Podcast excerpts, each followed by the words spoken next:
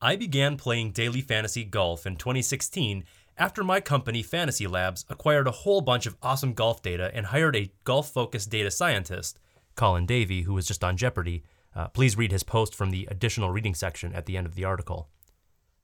I built a model and planned to gear it up for the Masters that year. Knowing nothing about golf, I was utilizing some of our data that adjusted golfers based on what tour they were on, that is the courses they played and the competition they faced, and how much they dominated. The system was very useful for identifying golfers from the Euro and Asian tours on whom others might not have data. Everything was leading me to one golfer, a German I had never heard of who seemed to be the most mispriced guy in the tournament by a large margin. I went all in on Bernard Langer. As lineups locked, I felt pretty damn good about myself, especially when I saw how low-owned Langer was in tournaments. Why isn't anyone using this stud?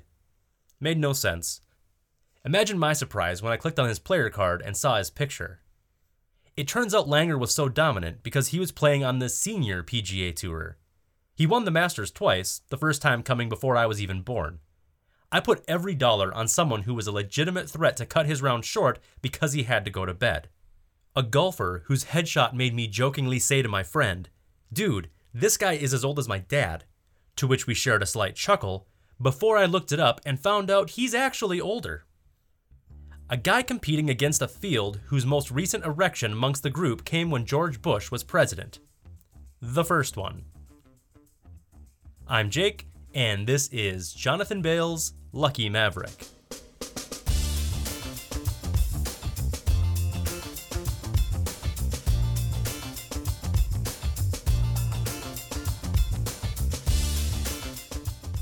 In hindsight, I probably should have followed up more on the only piece of the Langer data that didn't look so hot, the fact that his driving distance was like fifty yards shorter than everyone else's.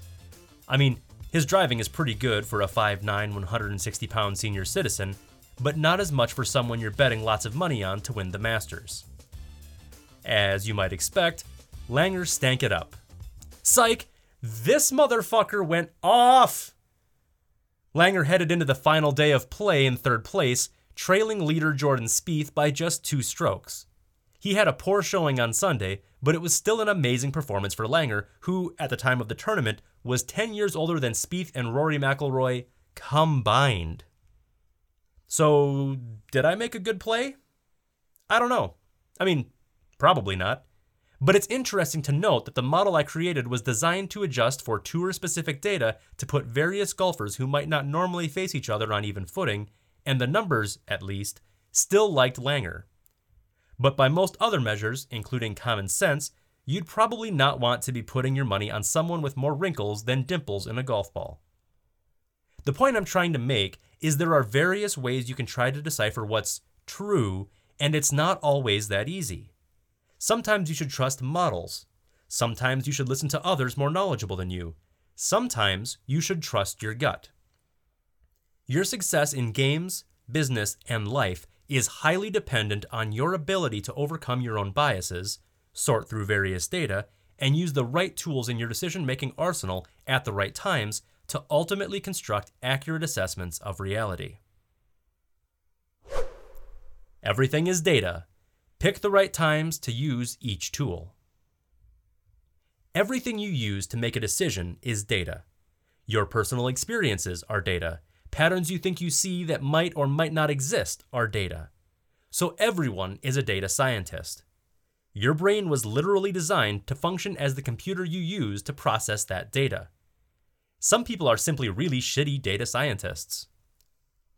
I suspect what most people mean by data, though, is when we rely on numbers or algorithms over other means of acquiring truth.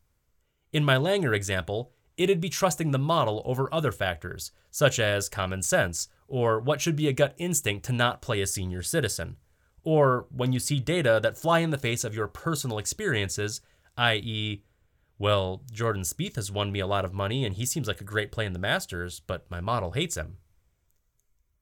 There are many ways through which we process and interpret information. If you think of it as a range, maybe at one end you have pure instincts, and at the other you have blind trust in an algorithm or model.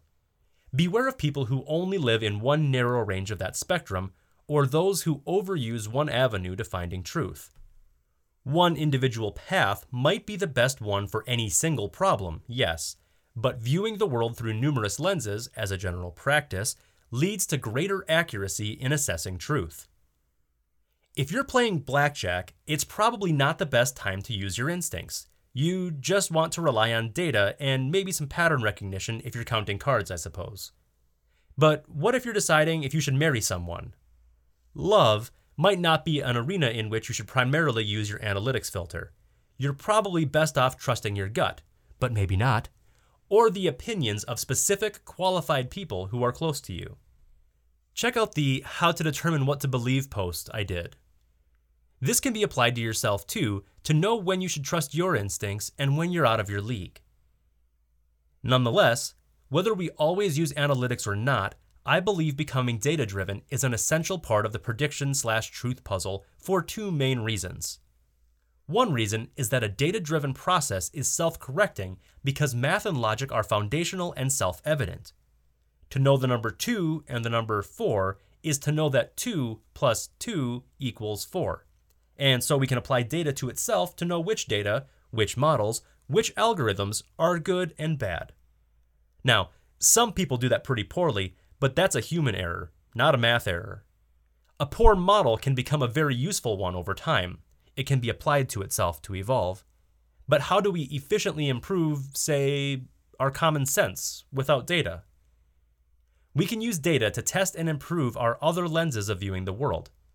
If you believe you have an amazing gut feel for picking N F L games, you can and should test that versus other methods and other people. If you have a hunch as to a particular diet that will work for you, or a specific way of studying, or the best way to make ramen, you can test those ideas over time and work to refine your hypotheses. The other reason being data-driven is so important is that the benefits spill out to other areas of decision-making, even without conscious effort. The data-driven process. The other day, I posted the Galaxy Brain meme on Twitter. The first step, you need to watch the games. The second step, actually, you can use data to capture everything you see. The third step, the smartest people combine analytics with subjective factors, that is, the eye test. Step four, only a very small percentage of people should use their gut. The rest should just rely on data.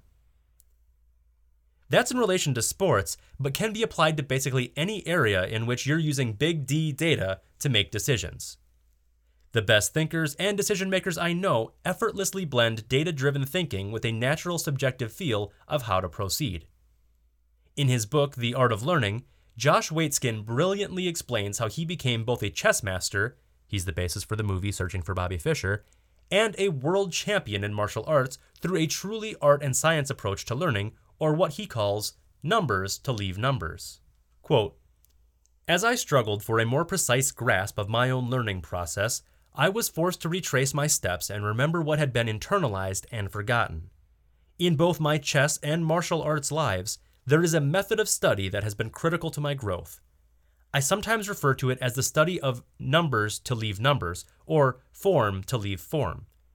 A basic example of this process, which applies to any discipline, can easily be illustrated through chess. A chess student must initially become immersed in the fundamentals in order to have any potential to reach a high level of skill. He or she will learn the principles of endgame, middle game, and opening play. Initially, one or two critical themes will be considered at once, but over time, the intuition learns to integrate more and more principles into a sense of flow. Eventually, the foundation is so deeply internalized that it is no longer consciously considered, but is lived. This process continuously cycles along as deeper layers of the art are soaked in. Unquote. To get to that point, you should get comfortable using and analyzing data because the process of scrutinizing numbers, interpreting the results of an algorithm, et cetera, leads to better decision-making in all areas. It makes your gut more accurate. Being data-driven leads to better subjective choices when you aren't using what we refer to as data. It helps sharpen the other means by which you come to finding the truth. It improves your common sense. It helps you know when to trust others' experiences and when they're worthless. Maybe most of all, it significantly improves pattern recognition, which I believe is probably the most vital component of what we're all trying to do, make better predictions. From Waitzkin, quote, "It is important to understand that by numbers to leave numbers, or form to leave form, I am describing a process in which technical information is integrated into what feels like natural intelligence. Sometimes there will literally be numbers. Other times there will be principles, patterns, variations, techniques, ideas. A good literal example of this process, one that does in fact involve numbers, is a beginner's first chess lesson. All chess players learn that the pieces have numerical equivalents. Bishop and knights are worth three pawns. A rook is five pawns. A queen is nine. Novices are counting in their heads or on their fingers before they make exchanges. In time, they will stop counting. The pieces will achieve a more flowing and integrated value system. They will move across the board as fields of force. What was once seen mathematically is now felt intuitively." End quote. This is why I tweeted, only a very small percentage of people should use their gut. This level of numbers to leave numbers thinking can arise only after hours upon hours of practice, commitment to a data-driven process, an understanding of when to trust each of your filters, a level of brain interconnectedness to harmonize the personal with the impartial to a point that everything becomes one and you can just act. Additional reading and some quotes. As I mentioned, you absolutely must read the post from Colin Davey, How I Won Jeopardy with Data Science. He has another great post on why sports is your perfect intro to data science. I also love sports, and sports gambling, as a way to play with the implementation of data in your decisions because it's one of the few areas that provides quick, direct feedback. There's no greater motivator to improve your thinking than when you lose tons of money because you forgot a zero on a man's age. Another great quote from Waitzkin. "My numbers to leave numbers approach to chess study was my way of having a working relationship with the unconscious parts of my mind. I would take in vast amounts of technical information that my brain somehow put together into bursts of insight that felt more like music or wind than mathematical combinations. Increasingly, I had the sense that the key to these leaps was interconnectedness. Some part of my being was harmonizing all my relevant knowledge, making it gel into one potent eruption, and suddenly the enigmatic was crystal clear." Unquote. The Inner Game of Tennis is another great book with many Taoist-like principles related to learning without learning, a la Waitzkin.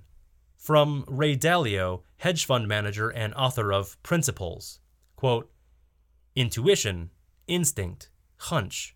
It's critical. And it's also, by the way, what the computer can't do well. In other words, it's the subconscious. As you know, man, although it's only two hundred thousand years old, the brain is much older. And we came programmed with many of these things in our brain, intuition and those things. And they're in our subconscious.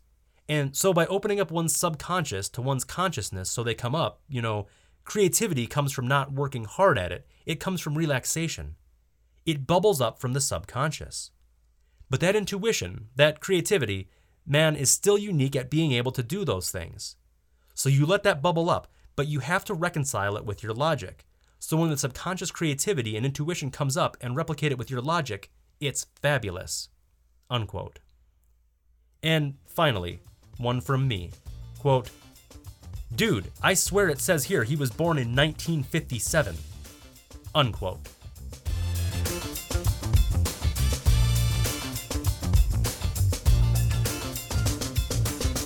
To read more articles like this one and to see links and images that were not shared in the audio, please visit lucky maverick dot substack dot com.